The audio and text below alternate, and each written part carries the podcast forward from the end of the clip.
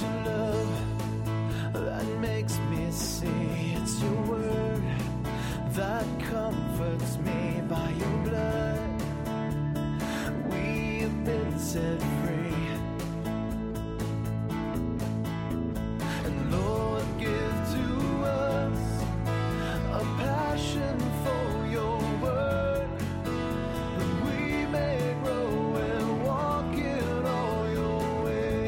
On behalf of Calvary Bible Church of Palisadro, welcome to the Bible teaching ministry of our pastor and teacher, Jim Jarrett.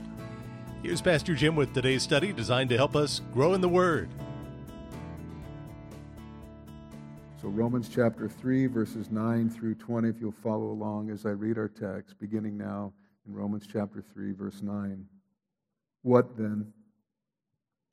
Are we Jews any better off? No, not at all. For we have already charged that all, both Jews and Greeks, are under sin, as it is written, None is righteous, no, not one. No one understands. No one seeks for God. All have turned aside. Together they have become worthless. No one does good, not even one. Their throat is an open grave. They use their tongues to deceive. The venom of asps is under their lips. Their mouth is full of curses and bitterness. Their feet are swift to shed blood. In their paths are ruin and misery, and the way of peace they have not known. There is no fear of God before their eyes. Now we know that whatever the law says, it speaks to those who are under the law, so that every mouth may be stopped, and the whole world may be held accountable to God. For by the works of the law, no human being will be justified in his sight, since through the law comes the knowledge of sin. May the Lord bless this reading of his word and our time together in it. You may be seated.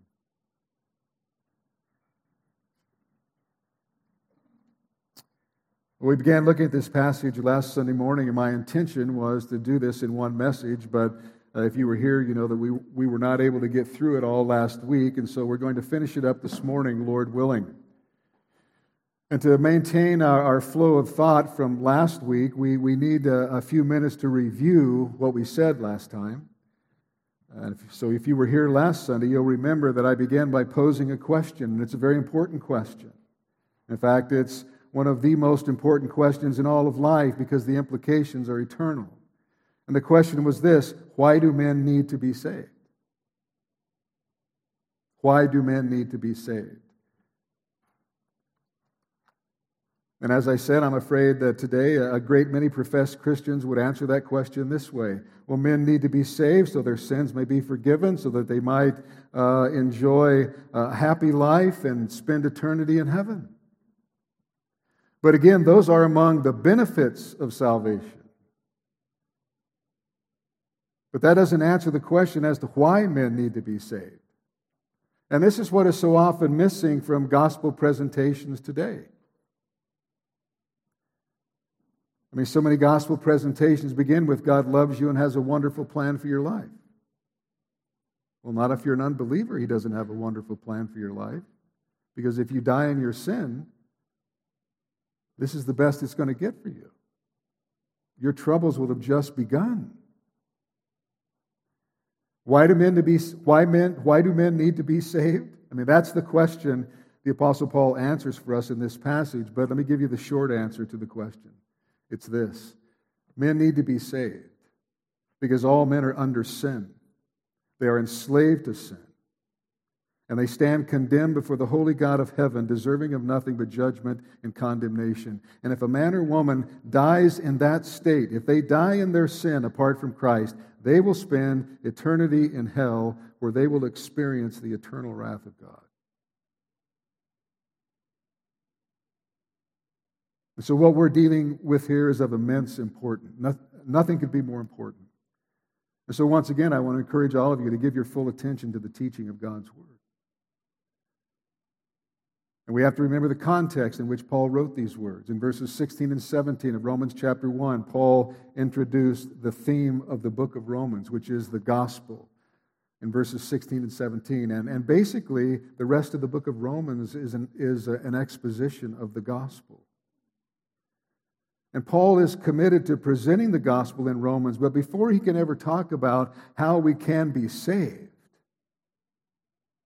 he must begin with a statement of sin and judgment. Because we must first, he must first convince us of our own lost condition before we will ever see our need for a Savior. I mean, it would be absolutely pointless to talk about getting right with God until we realize that we are not right with God. The biblical order in any gospel presentation is always first the bad news of guilt and then the good news of grace. So before he ever gets to the remedy, he must present the disease. And so, like a prosecuting attorney in a court of law, Paul, from Romans chapter 1, verse 18, through chapter 3, verse 20, proves that all men are sinners, guilty before God, and therefore deserving of his wrath and judgment. And he began by making his case against all mankind by first dealing with pagans. In other words, people who are immoral, they're irreligious, uh, people who have never entered a church uh, probably in their entire life. But then, secondly, in chapter 2, verses 1 to 16, he dealt with self righteous people, religious people, moralists, people who are, uh, you know, outwardly moral, religious, but lost. And then in chapter 2, verses 17 to 29, he zeroed in specifically on the Jews, God's covenant people. And following that, in chapter 3, verses 1 to 8, he refuted the objections that he knew the Jews were going to have to his arguments. And so at this point, when we get to uh, verse 9 of chapter 3, at this point, all the arguments have now been silenced by Paul. In proving his case, Paul has included absolutely everyone. No one has escaped. He's brought all men before the court of God's justice, so to speak, and he has presented overwhelming evidence that our, of our guilt before God. And so, like a masterful, skilled prosecutor, Paul has absolutely destroyed all of man's false securities, all of man's convenient hiding places, all of our excuses and arguments. He has ripped off the covers, so to speak, and left us all standing naked and condemned before the bar of God's justice. And then in our text, verses 9 to 20, we have Paul's final summary. So, this is Paul at the peak of his argument, summarizing everything he has said from chapter 1, verse 18, up to this point, so that he may leave the entire world standing before the judgment bar of God, trembling and silent. And so, the picture here is that of a trial. The procedure is judicial, the language is that of a trial, and Paul will present now the charge, the indictment, and then the verdict. Last week we looked at verse 9 in which Paul presented the charge. Uh, and so let's look at that again very quickly. Paul says, What then? Are we Jews any better off? No, not at all. For we have already charged that all, both Jews and Greeks, are under sin. Paul is summing up uh, all that he has said about the pagan, the moralist, and the Jew. He's condemned all of them. And so he says, What then? In other words, what is the conclusion to all of this? Are we Jews any, any better off? And when it comes to, to needing salvation, Paul answers, no, not at all. The reason, the rest of verse 9, for we have already charged that all, both Jews and Greeks, are under sin. By nature, the Jewish person is no more right with God than the pagan or the moralist. All, Paul says, are under sin. I mean, by nature, all human beings, every single person, bar none, all men are imprisoned under sin's power and are unable to free themselves by anything that they can do. And only Jesus Christ, proclaimed in the gospel, can break through the walls of sin that imprison people. So that's the charge. Paul has brought the entire human race to the judgment bar, and, and all are charged with being under the power of sin, and they stand guilty and condemned before God. And Paul's statement in verse 9, along with what we see now in verses 10 to 18 is the most explicit description of the total depravity of mankind in all of Scripture. And because the, of the confusion surrounding uh, what uh, exactly total depravity means, I want to define it again as I did last week. Total depravity means this that sin affects every aspect of our human existence. Our minds, our wills, and our bodies are all affected by sin, all corrupted by sin. Every dimension of our personality suffers at some point from the weight of sin that has infected the entire human race ever since the fall of man. Total depravity does not mean, it does not mean that every human being is as wicked as it is poss- possible to be. I mean, that idea is ridiculous and untrue, and it's contradicted by what we see every day around us. Because all human beings are not drunks, felons, adulterers, murderers, etc. I mean, there are differences in the degree to which people sin. I mean, a person can always sin more often and more seriously than they presently do. Total depravity re- refers to the extent of our sinful corruption, not to its degree. And so, in the smallest of terms, or the simplest of terms, total depravity means that every area of human life has been tainted and corrupted by sin. And it was J.I. Packer who said, On the one hand, no one is as bad as he or she might be, while on the other hand, no action of ours is as good as it should be. And after the charge in verse 9, now in verses 10 to 18, Paul presents a 14 count indictment against fallen mankind. So, this is God's view of the unsaved. This is God's indictment of unsaved man. Paul begins by saying in verse 10, as it is written.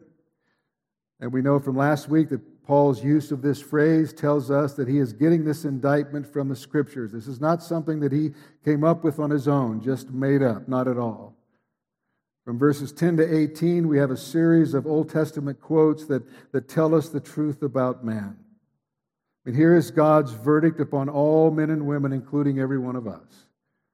This 14 part indictment divides into three areas man's character, his speech, and his conduct. And we start with man's character because that essentially is the problem. Man is rotten at the core. The Bible indicates to us that man's heart is corrupt, his inner being is sinful and filthy, and so out of his character comes what he says and what he does. Count number one. And we got through the first four counts last week, but I'm going to touch them again just briefly this morning. So, count number one, as it is written, none is righteous, no, not one. None is righteous. And because somebody would always say, well, except for me, Paul adds, under the inspiration of the Holy Spirit, no, not one. There is none righteous. None righteous. No, not one, God says. You see, God's standard of righteousness for men is absolute sinless perfection. In other words, the perfect righteousness he himself possesses, which was manifested in Jesus Christ. In other words, a person who is not as, as sinless and perfect as God in every single way is not acceptable to God. And none of us, no one comes even remotely close to that standard. And so, by God's standard, which is the only standard that counts, there are none righteous, no, not one. All are under sin, just as Paul charged in verse 9. Count number two no one understands. No one understands. People are not only universally evil, but also spiritually ignorant. You see, man's lack of righteousness affects his understanding. He, he has no innate spiritual capacity to know and understand God. Why? His mind is infected by sin and unrighteousness. He is utterly insensitive. He has no perception of God's truth. His mind is darkened, Paul said in Ephesians. Man is hopelessly blinded to the truth about God, but he doesn't know that because he is spiritually dead. There are none righteous, not even one. No one understands. Count number three no one seeks for God. That is, no one by nature wants to know God. No one seeks Him on their own initiative. They can't. They're spiritually dead. Their minds are darkened, blinded to the truth. They are at enmity with God. Paul said in Romans 1:30 they are haters of God. Romans 5 he speaks of us as being enemies of God. Men do not seek God, they seek their own will and their own way. That's the way they want to go. And the whole of Scripture, from the Garden of Eden to the conclusion of the book of Revelation, describes the great God who is searching for and seeking to save that which is lost. Jesus himself said, For the Son of Man came to seek and to save the lost. God said to the prophet Ezekiel, For thus says the Lord God, Behold, I, I myself will search for my sheep and seek them out. God is pursuing us while we are the fugitives fleeing from Him, just as Adam and Eve did in the garden. And the only person who truly seeks God is the person who has responded positively because the Holy Spirit has been working in their hearts, seeking that person, drawing them, wooing them to Christ. I mean, that is an authentic seeking. And then count number four all have turned aside. You know, they have all turned aside. In other words, they're all running in the wrong direction. Man has, has deserted the way of God. And that's what the prophet Isaiah said. All we like sheep have gone astray. We have turned every one to God's way? No, we have turned everyone to his own way. The natural man does not follow the straight and narrow path that leads to God. He, he tries to flee from the very presence of God. He follows his own way of living under the delusion that he, he is okay, but he's not. And as Proverbs 14:12 says, there is a way that seems right to a man, but its end is the way to what? Death. So man is not righteous. He has no spiritual understanding. He does not see God of his own initiative. He has gone his own way. And that brings us now to the fifth count in the indictment where we left off last week. Look at verse 12. Here's count number five of God's indictment against humanity. Together, they have become worthless. Together, that is, all of mankind, all human beings have become worthless. This word worthless is the basic thought of useless because it's, it has deteriorated. It's, it's so corrupted that it has lost its significant use. And the Hebrew equivalent of the Greek word translated here, worthless, was often used for milk that had turned sour and was rancid so that it was worthless to drink or for any other use. And Paul says that the human race is worthless. It is worthless in the sense that it is corrupted and is unfit for God's intended purpose. And what is God's intended purpose for man? I shared it a little uh, earlier in the announcement. God's intended purpose for man is to know him, to have a relationship with him, to love him, to serve him, and to glorify him forever. But unsaved man is spiritually dead, corrupted, and therefore worthless and unfit for God's intended purpose. Unsaved people, they're spiritually dead branches totally unable to produce any spiritual fruit, and as such, they are lifeless and worthless, fit only to be thrown into the fire and burned. That's what Jesus said about the dead branches. Writing to Titus, the Apostle Paul emphasized the same tragic reality when it comes to the utter worthlessness of those who are merely religious. He said to Titus in chapter 1, verse 16, they profess to know God yeah, these religious people, they profess to know God, but they deny Him by their works. They deny Him by the way they live. They're there on Sunday, yucking it up, but Monday through Saturday, they're living for themselves. They profess to know God, but they deny Him by their works. They are detestable, disobedient, unfit for any good work. God says the natural man is useless. He is worthless as far as the divine purposes of God are concerned and like the worthless dead branch is destined for the fires of hell. Count number six, verse 12. No one does good, not even one. No one does good, not even one. This is very similar to the first count and, and really is somewhat of a summary of the first five. Verse 10 says, No one is righteous, no, not one. Now, verse 12 says, no one does good, not even one. And that essentially says the same thing, but I think takes it a step further. You know, no one, not a single person, does good. And good here refers to what is upright, specifically to what is morally upright. And measured by God's perfect standard of righteousness, again, which is the only standard that counts, the natural man has no ability to, to do anything upright and good. Nothing that would ever make him right and acceptable to God. And we're not saying that man does not do some human good. Because the natural man, the unsaved man, certainly does things that are good and, and kind by human standards. In fact, I have known, sadly, unbelievers who are more kind and do more good things and are more giving and generous than a lot of believers I know. So the unsaved man certainly does things that are good and kind by human standards. But all the good that a man could do, all of a man's good works, will never in all eternity make him right or acceptable to God. The Lord said through the prophet Isaiah that all our righteousnesses, that's what the ESV says. Another translation says that all our righteous deeds are like a polluted garment or like filthy rags. So you want to take all the good things you've ever done, all your good deeds, all your good works, and present those before God. Let me tell you what he's going to say. He says, That is, God will say, That to me is offensive, because to me that is nothing more than a pile of filthy, stinking rags.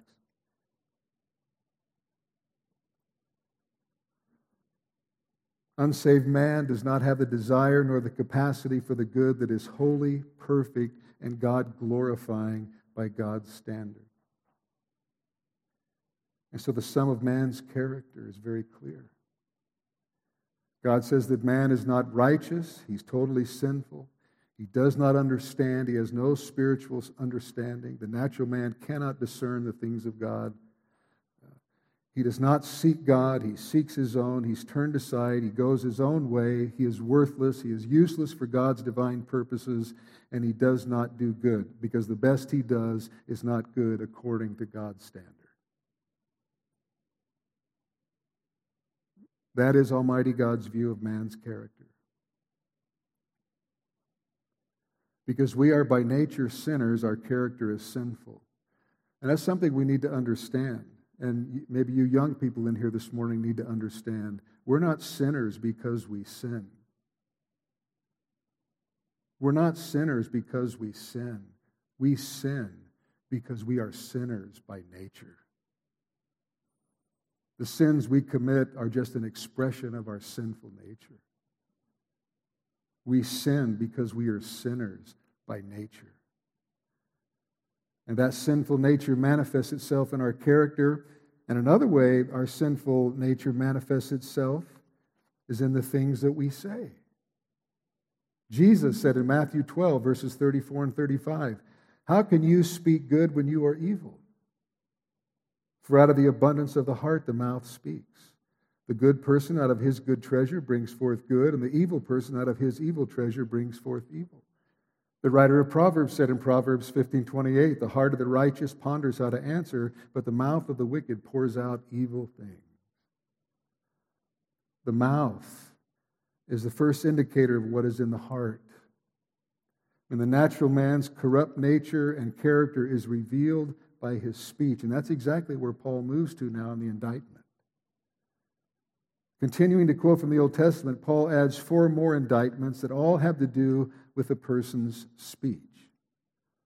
And this is how God regards the natural man's speech. He sees it as deceitful, poisonous, and full of cursing and bitterness. Look at count number 7, verse 13. He says, Their throat is an open grave. Their throat is an open grave. In other words, the throat is to the heart what an open grave is to the corpse that's lying in it. And to leave the grave open would only expose everyone who came by to the filth and rot of decay, to say nothing of the stench. And so, what Paul is saying here is that man's soul is dead in trespasses and sin. And he continually testifies of his spiritual death by the foul, perverse, self centered, self seeking words that come up through his throat. And all you have to do is listen to, pe- listen to what people say to know whether man is depraved or unsaved. Listen to what they say. Count number eight. They use their tongues to deceive. The term of the, the tense of the word deceive indicates a continual, repetitive deception.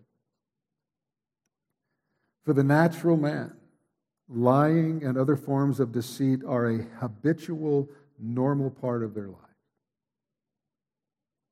People will say whatever is expedient to gain their desired end. They'll say whatever they need to say to get what they want to get or to avoid what they want to avoid. And that is a revelation of the sinful rottenness inside. Let me ask you something. Have you found that to be true in your relationships with unbelievers? Have you found that to be true in your business? I mean, it is true. Isaiah wrote in Isaiah 59, verses 1 to 3 Behold, the Lord's hand is not shortened that it cannot save, or his ear dull that it cannot hear. But then he follows those comforting words with, with this declaration But your iniquities have made a separation between you and your God, and your sins have hidden his face from you so that he does not hear. For your hands are defiled with blood, and your fingers with iniquity. And then he says, Your lips have spoken lies your tongue mutters wickedness. Jeremiah also spoke of man's deceitfulness. Jeremiah 9, 3 to 5. They bend their tongue like a bow. Falsehood and not truth has grown strong in the land, for they, they proceed from evil to evil, and they do not know me, declares the Lord. Let everyone beware of his neighbor, and put no trust in any brother, for every brother is a deceiver, and every neighbor goes about as a slanderer. Everyone deceives his neighbor, and no one speaks the truth. They have taught their tongue to speak lies. They weary themselves committing iniquity. And that's true. People don't tell the truth. The natural man is full of sin. He reveals this deadly corruption of, of his heart by, by use of the tongue for lies. You know, Jesus said in Matthew 15, 18, but what comes out of the mouth proceeds from the heart, and this defiles a person. And the Bible says that Satan is the father of lies. You know, he was a liar from the beginning, and the natural man, by his lies, just shows that he is of his father, the devil. And I think it would behoove us as believers, you know, sitting here this morning thinking, boy, those unsaved people, man, they are really bad. Lie like the devil. Well, you know what? Unfortunately, so do many Christians. I've been lied to by a lot of Christians. They can look you in the eye and lie, tell half truths which are still whole lies. So, why is it that someone who professes a Christian thinks that it's okay to just continue to lie? Count number nine. The venom of asps, it's a venomous snake. The venom of asps is under their lips. From the throat to the tongue and out of the under part of the lips. One writer describing this venomous snake, the asp, said this The fangs of such a deadly snake ordinarily lie folded back in the upper jaw but when the snake throws his head to strike, these hollow fangs drop down, and when the snake bites, the fangs press a sac of deadly poison hidden under the lips, injecting venom into the victim. And Paul says, the venom, the poison of asps, is under their lips. You know, the lips of, of an unbeliever are compared to the poison or to poison that can kill. And the picture here is a strong one. You know, it emphasizes the fact that the natural man can inflict unbelievable pain and destruction and wounds upon people through the words that he speaks. You know, the old children's rhyme, sticks and stones may break my bones, but words will never hurt me, is a flat out lie. Words can destroy people. You know, words can, can bring lasting uh, pain and, and misery. Count number 10. Paul continues to use the imagery of speaking, and he describes the ungodly this way Their mouth is full of curses and bitterness. Curses. The word means to speak a curse, to speak evil against someone, to, to curse someone. And that is just so common in our society today, isn't it? It's so common. You know, cursing, filthy talk, cussing somebody out. I mean, it just goes on as a way of life. You know, men, women, doesn't matter. It's the way the ungodly speak. You know, women are just as bad as men. I remember being in law enforcement several decades ago, four decades ago, and, uh, you know, some of the worst people to stop uh, as far as expecting to get cussed out were women. Cursing. It's the way the ungodly speak. And in the word bitterness, it's the open public expression of emotional hostility against one's enemies. And the whole idea of, of cursing and bitterness is just foul, evil, angry, hostile language toward one another. And just listen to the world. Just listen to the way the world speaks. It's foul, filthy talk, deceitful talk, words of bitterness, angry, hateful words. I mean, all of those things, the lies, the deceits, the destruction that comes out of the mouths of people are all indicators of the depravity of man. Like an open grave, the throat, the tongue, the lips, the mouth reveal the stench of a spiritually dead and depraved heart. And now we come to the third and final round of indictments that have to do with man's conduct and, and how it manifests the same sinfulness. So, first it was his character, second was his speech, and now uh, it's his conduct. Count number 11, verse 15. Their feet are swift to shed blood. You don't have to be a genius to figure out that unsaved man is basically a murderous individual. I mean, we kill our own at a greater rate than any animal. We kill our own constantly. We are murderers, killers, whether you're talking about cannibalism on the hand and a, uh, on, on the one hand in a primitive society, or whether you're talking about mass genocide, such as we have seen in the Western civilized world, or whether you're talking about abortion, mass murders, shootings, wars, and anything and everything in between, it is clear that men massacre each other. Their feet are swift to shed blood.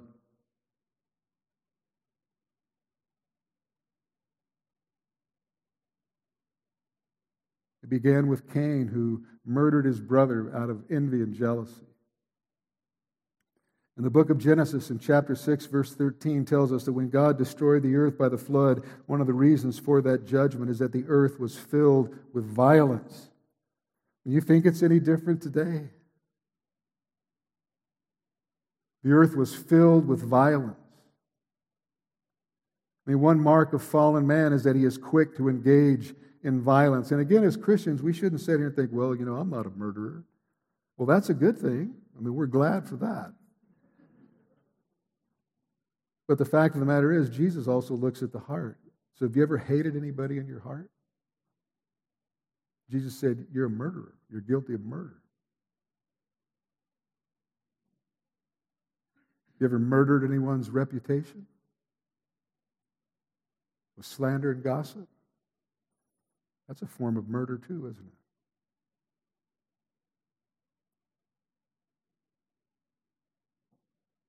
That's the history of man. Man is a murderer. Contrary to what psychology would have us to believe and, and uh, the unbelieving world, man is not inherently good. Man is inherently evil.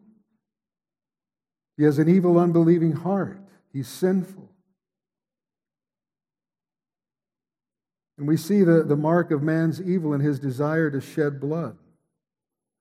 Now, verse 16 takes it even a step further. And this is the 12th count, count number 12. He says, In their paths are ruin and misery. In other words, they leave a trail of devastation. The word misery is a word that can mean a number of things. It may mean distress, it may mean suffering, it may mean wretchedness. It's, it's a general term for the harm that, is, that always results because of man's sinful, destructive acts against his fellow man. And it's obvious that the world is miserable. I mean, why else are, are uh, you know, suicide numbers at, at all times high and an all time high? Drug addiction, alcoholism, abuse of every kind. Why? Because man is miserable. The world is miserable. I mean, there's unhappiness because man leaves a path of ruin, devastation, and, and misery in his world. That's the conduct of, of, of sinful man. That's, that's what marks all of human history.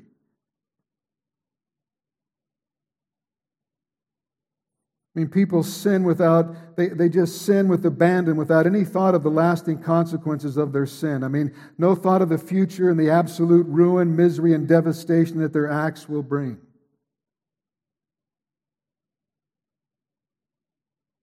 But what else could be the consequence of a humanity accustomed to deceit, to bitterness and violence, and to shedding blood?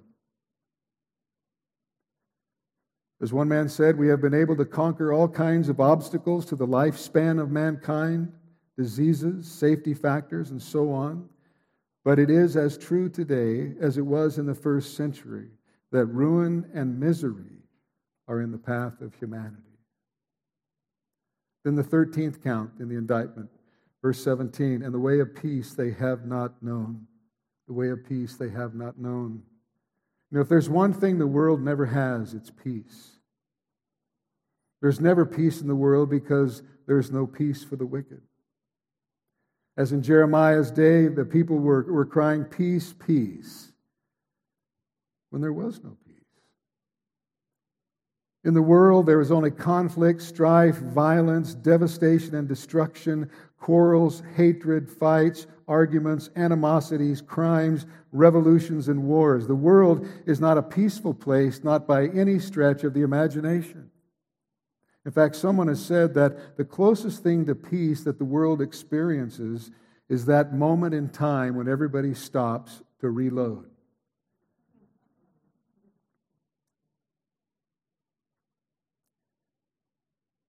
And it's not simply that man has not followed the way of peace.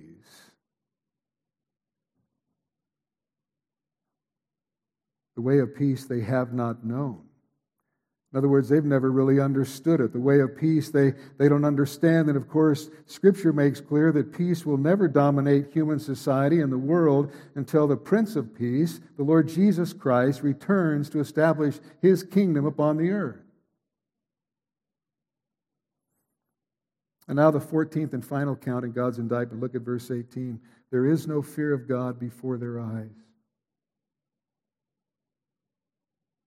Paul, in describing fallen mankind, says, There is no fear of God before their eyes. The psalmist said in Psalm 36 1 Transgression speaks to the wicked deep in his heart. There is no fear of God before his eyes. See, that's man's problem. The reason man is so abandoned to sin is that he doesn't fear God. He has no fear of God. And with regard to fearing God, there are both positive and, and negative elements. In a positive way, every, two, every true believer has a reverential fear of God and, and, and just an awesome awareness of, of His power, His holiness, His majesty, His glory. And the proper worship of God always includes that, that kind of fear of the Lord, this reverential fear and awe of the Lord. And, and that, that, that fear is the beginning of spiritual wisdom. And there's a negative aspect of the fear of God. And that has to do more with, with dread and a fear because I know that if I violate God's law, if I persistently live in sin, then I'm inviting God's chastening, in other words, his discipline. And of course, there are consequences for that. You know, well, how severe are, are the consequences of God's discipline? Well, uh, in 1 Corinthians 11:30, we, we see the types of discipline the Lord may use for his sinning children. I mean, Paul there in 1 Corinthians 11:30 said, That is why many of you are weak and ill, and some have died.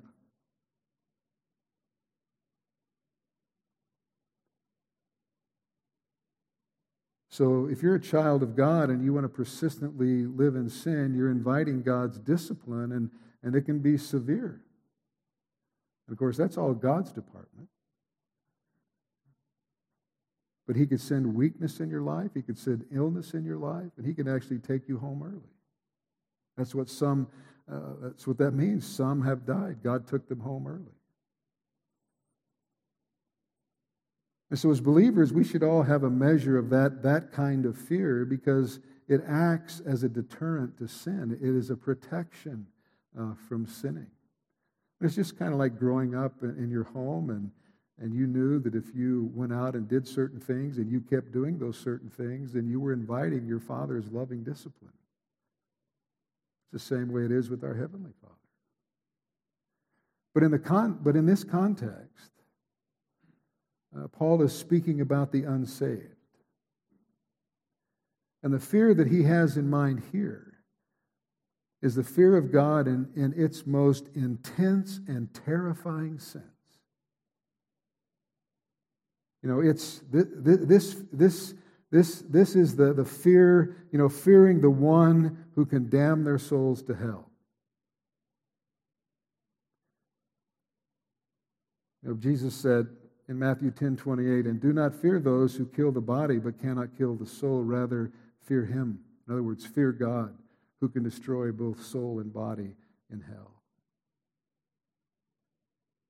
Paul says the world, the, the, you know, the, the unsaved world has no fear of God, and that's certainly true.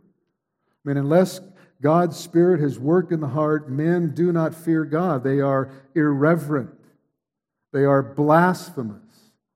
They have no respect for God's holiness, for His person, for His work. They have no respect for His will and no respect for His power. They don't fear Him at all. They don't fear His wrath. Instead, they mock Him and, and they curse Him.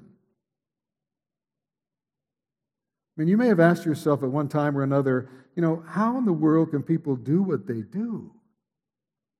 I mean, how can they be so abandoned to the lust and the filth and, and the perversion of the world? How can that be?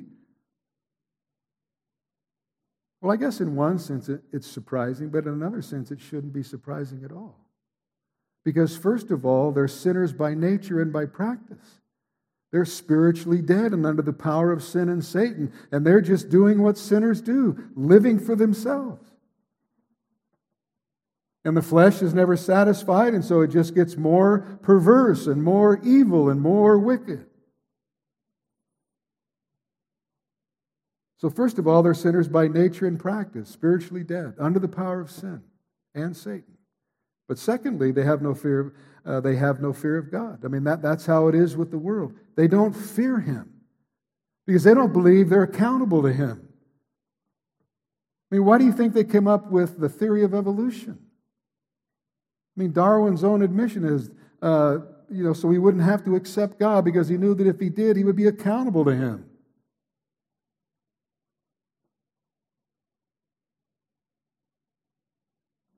They don't fear God and they don't, want to, they don't believe they're accountable to Him. They, they don't answer to Him. But little do they know. Little do they know.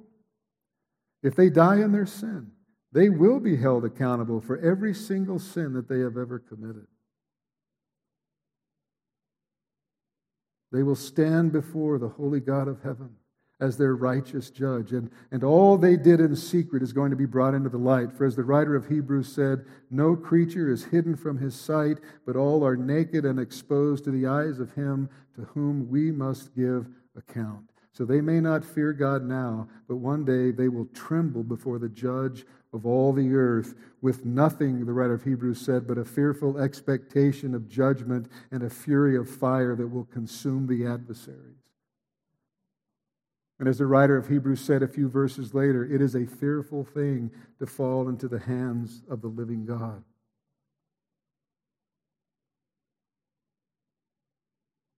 So, what is God's estimate of man's conduct? Well, verses 15 to 18 show that God sees man as murderous, destructive, without peace, and fear of Almighty God. And again, of course, every person in the world is not the same in the sense that all people do not sin to the same extent, but all are under sin. All are under the dominion of, of Satan and sin.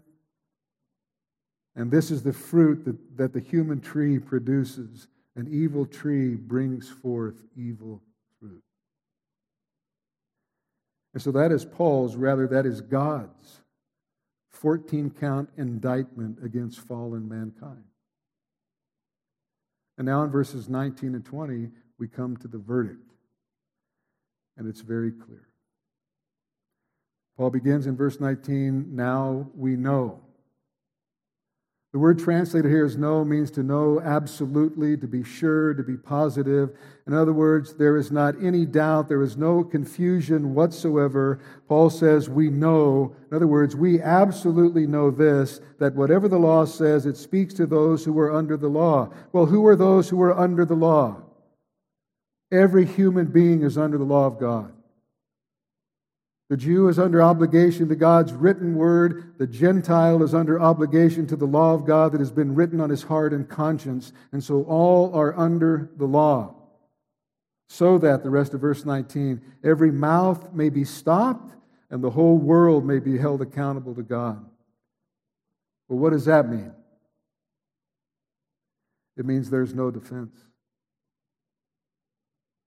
It means there is nothing to say. There is not a word to say to defend yourself. The only response is dead silence. Paul says every mouth is stopped. There's no defense whatsoever. There is absolutely nothing to say because all men are guilty of all counts, and there is absolutely no chance for an appeal or an acquittal.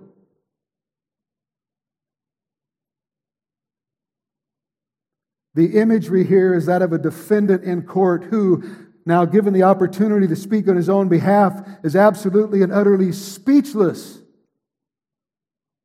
He's speechless because of the overwhelming evidence brought against him. And so the defendant closes his mouth with nothing to say in defense after the prosecuting attorney is finished because he recognizes that he is at the mercy of the judge. He is at the mercy of Almighty God who is now about to pronounce the sentence. Every mouth is stopped. No mouth anywhere in the world, from the primitive tribe to the university lecture hall, will be able to raise a legitimate objection against God's judgment. Every mouth is stopped. And the mouths that do raise objections against God now will one day be totally silenced. I mean, every human being is guilty before God. This is the great lesson of the first three chapters of Romans. Now you know why so many people don't teach the book of Romans.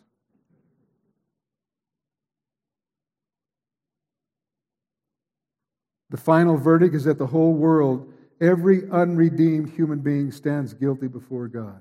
I'm guilty, you're guilty, Everybody in your family is guilty. Everybody at your school and workplace is guilty. The clerk at the store is guilty. The, the bus driver is guilty. Your next door neighbor is guilty. Everybody in the whole world stands guilty before the holy God of heaven.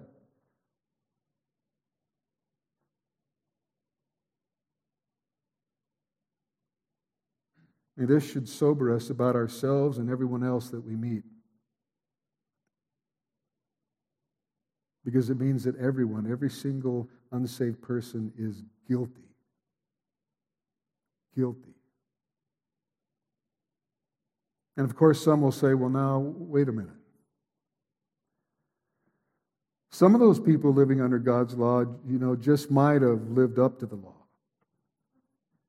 You know, they, they, they might have kept all the rules. You know, some of them might have been righteous.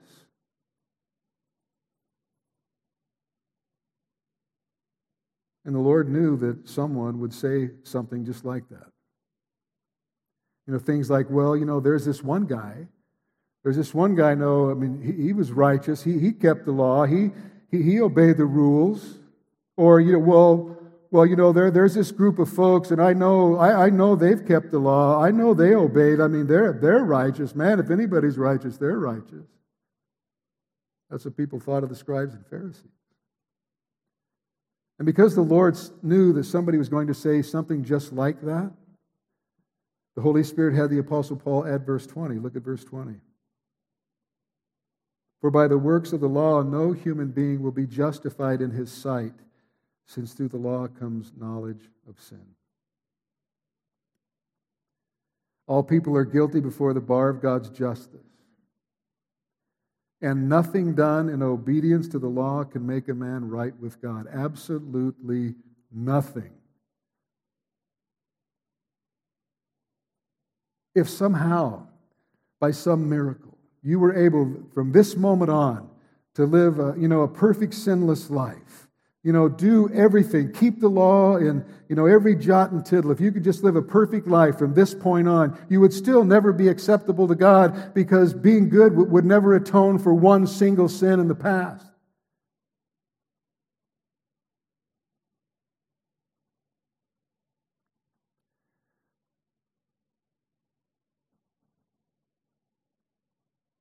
No amount of good works done in obedience to God's law can ever, in all eternity, put a man or a woman in a right relationship with God. No one can be made right with God by what they do. Works are an absolute dead end. Not one person, not one single person except the Lord Jesus Christ can lay out the list of all the things required by God's law, which they have done perfectly and therefore should be declared righteous by God. Oh, there are people that imagine they can. But the Bible says we are, we are all in reality guilty as sin. No one is going to make it by keeping the law of God. No one can be made righteous by obedience to the law of God.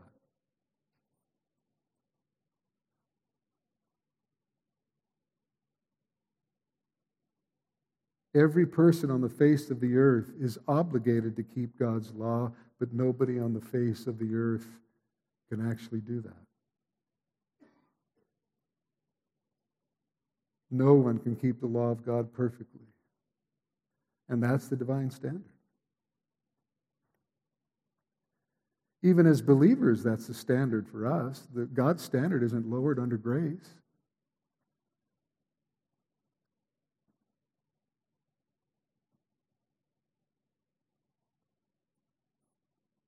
As believers, we sin every day. That's why his mercies are new every morning.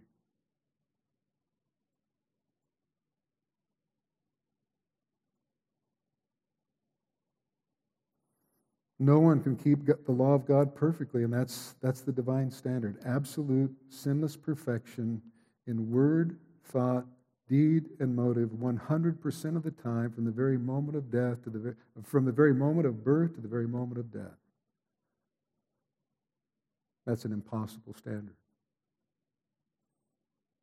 Impossible. And that, put man, that puts man in an impossible situation because he has fallen. He's a sinner by nature and practice, but he's obligated to keep God's law perfectly, but he can't. He can't.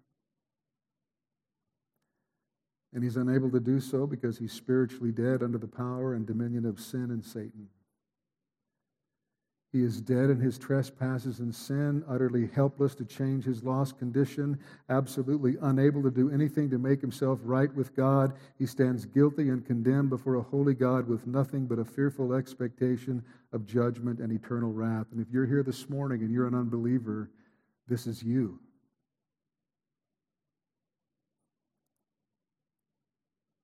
You're dead in your trespasses and sin, and you're utterly helpless to change your lost condition. You are absolutely unable to do anything to make yourself right with God. You can't be good enough. And being good isn't what it's all about.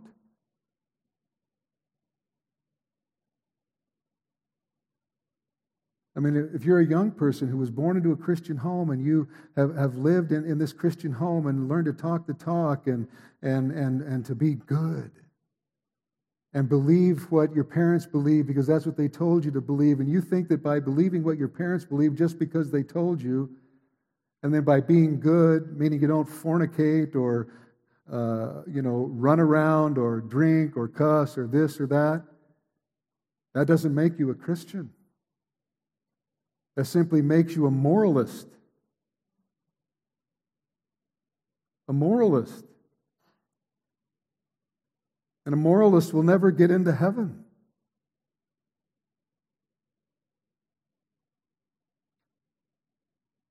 Men are dead in trespasses and sin, helpless to change their condition, unable to do anything to make themselves right with God. They stand guilty and condemned before a holy God.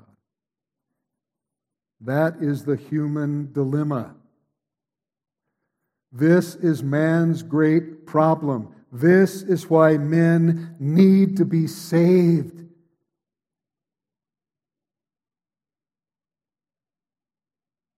However, based on what God's law requires, salvation for people like us,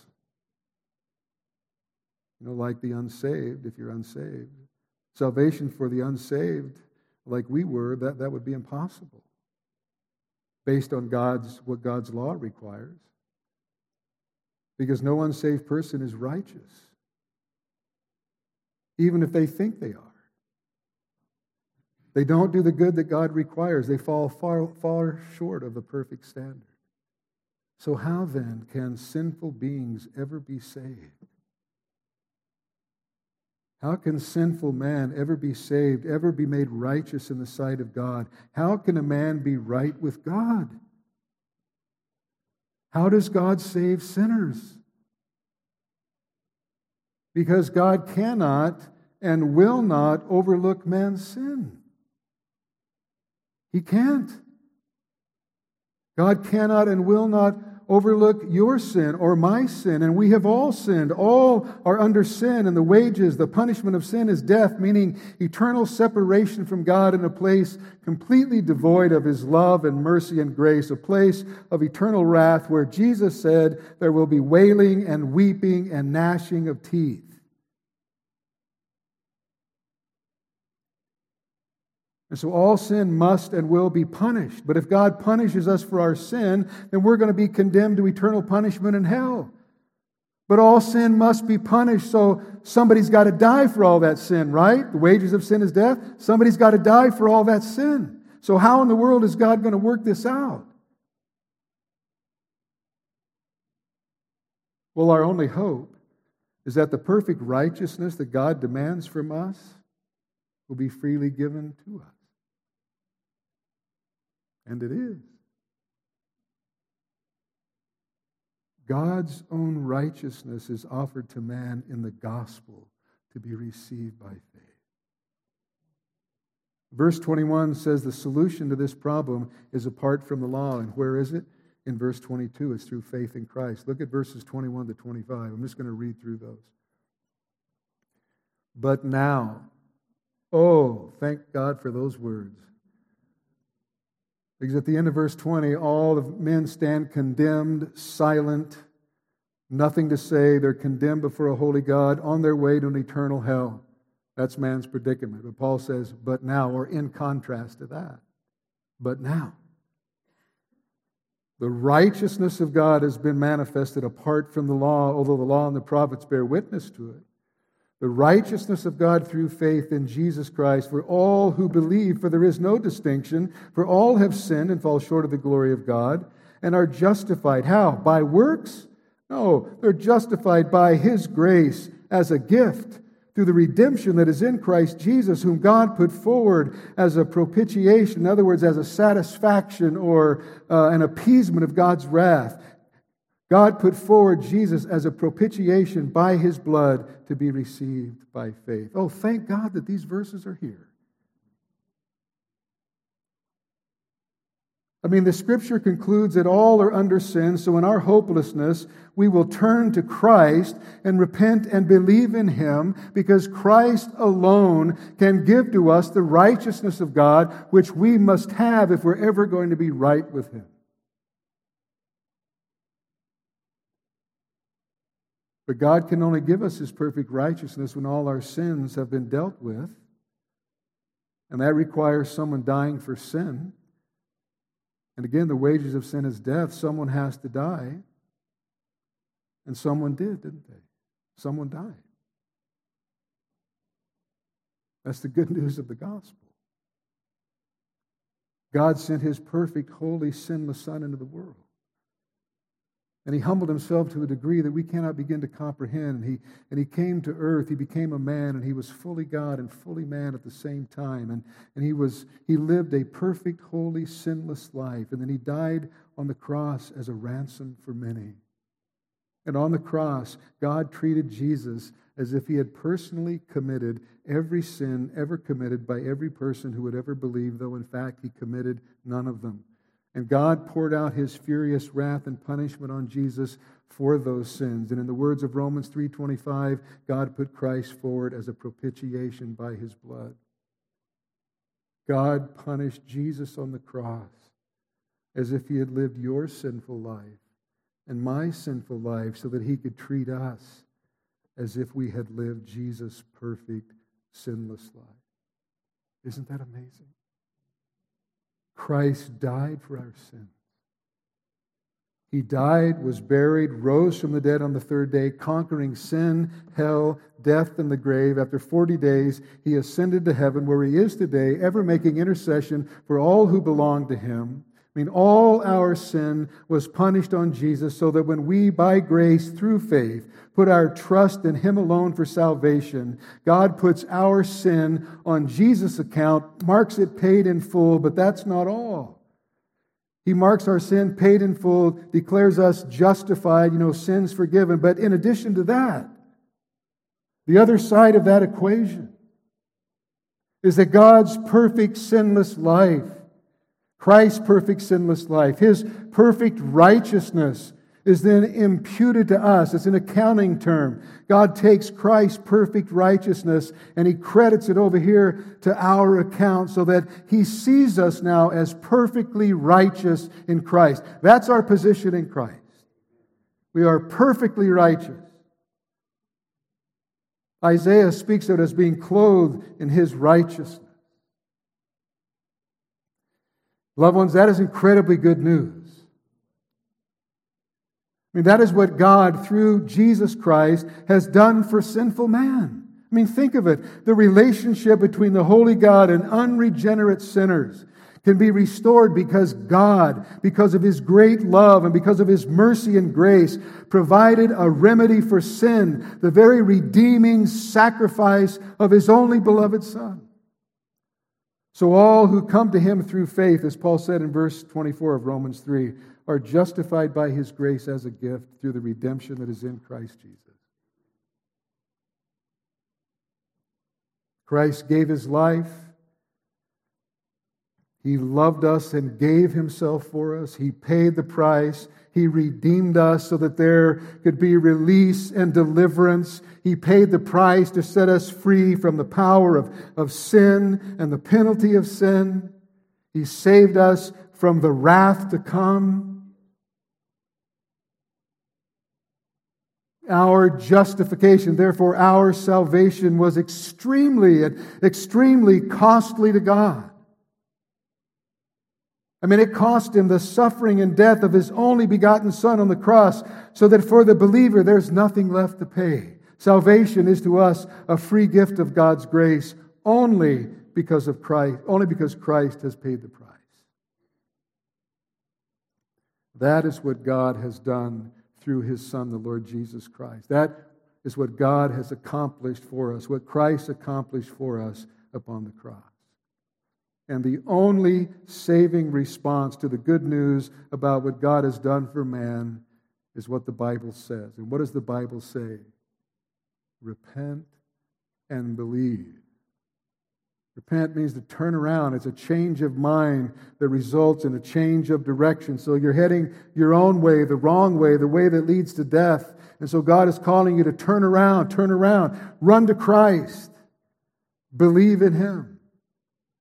In other words, believe, trust in, cling to.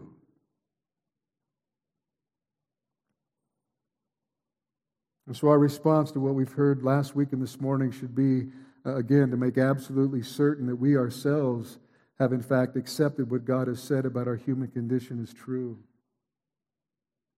And that we have turned to the only hope there is, the Lord Jesus Christ, who died for our sins. Because, listen, we have no merit of our own to plead and no excuse to make.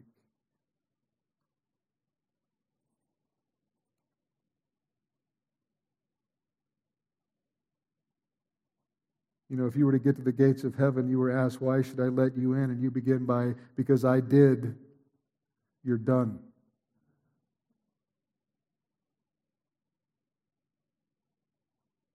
You're not there because of anything you did, but because all of what Christ has done.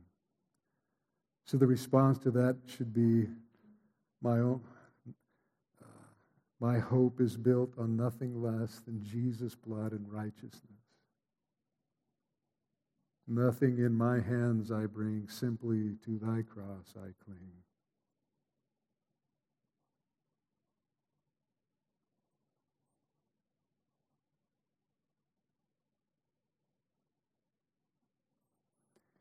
It's only when we stand before God, humbled, broken, speechless, and condemned, that we will ever be ready to hear the words of verse 21 as Paul explains how God intervened through Christ and his cross for our salvation.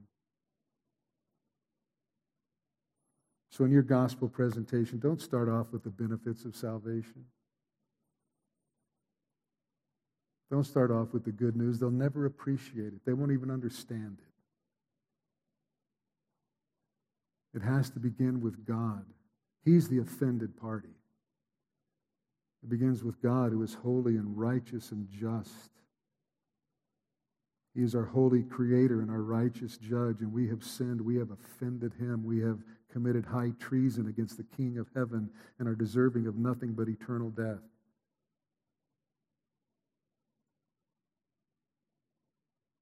That's the bad news. That's where the gospel has to start.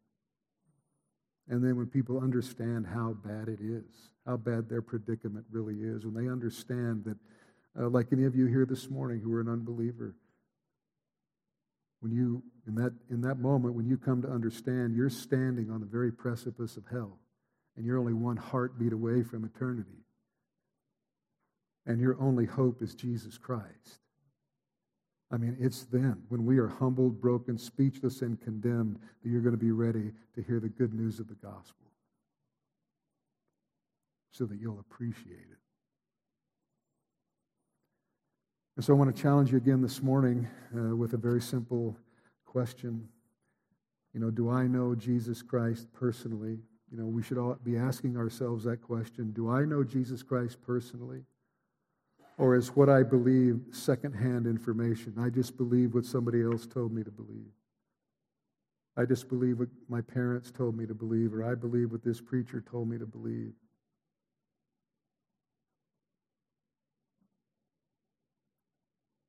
Do you know Jesus Christ personally because you have come to know that you were lost and on your way to eternal hell and your only hope was Christ alone? You know, do you know that you've trusted in Him alone for salvation? If not, oh, I urge you to turn to God and to believe in, trust in, rely upon the Lord Jesus Christ for forgiveness of your sins and reconciliation with God. That is your only hope this morning. And Christ is offering to you the gift of salvation, and He is more willing to save than you are willing to be saved. That's how heinous and wicked man's pride is. You see, the message of the cross and faith in Christ and repentance, and that you can't do this on your own, offends man's pride.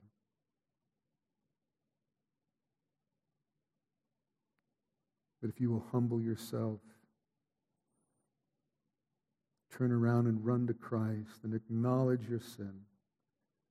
Plead with Him to save you. He will surely save. For everyone that calls on the name of the Lord shall be saved. That is such glorious good news. So if you're not a believer this morning, oh, I encourage you, put your faith and trust in Christ alone for salvation. Don't, don't wait. Don't wait another moment.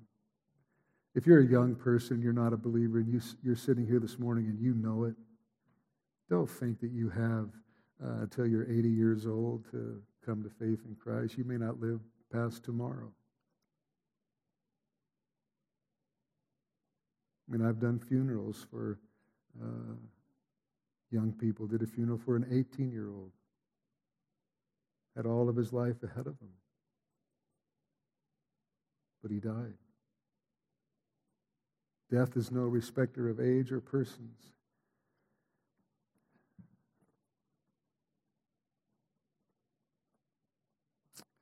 You think, well, Pastor, you're just trying to scare me.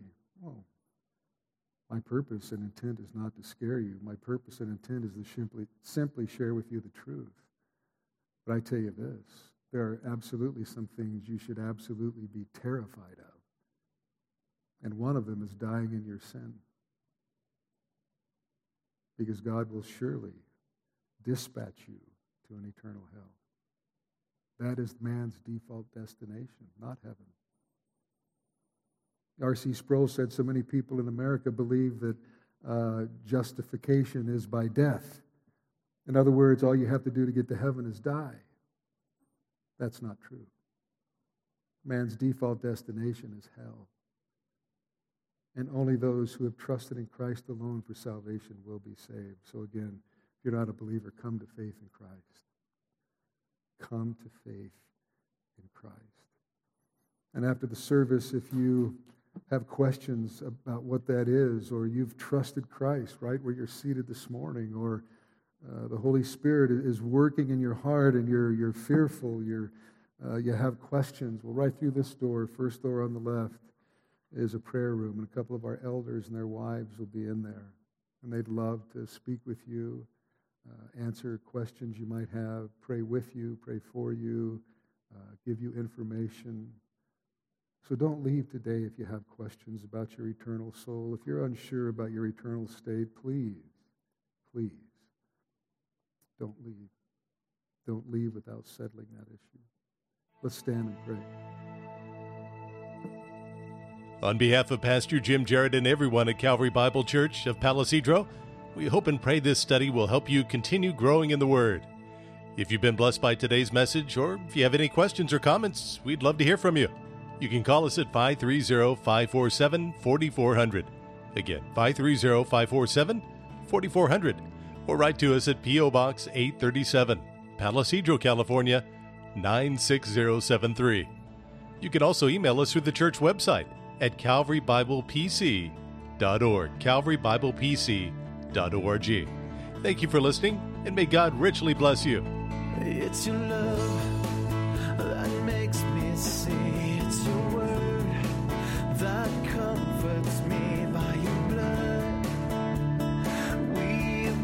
said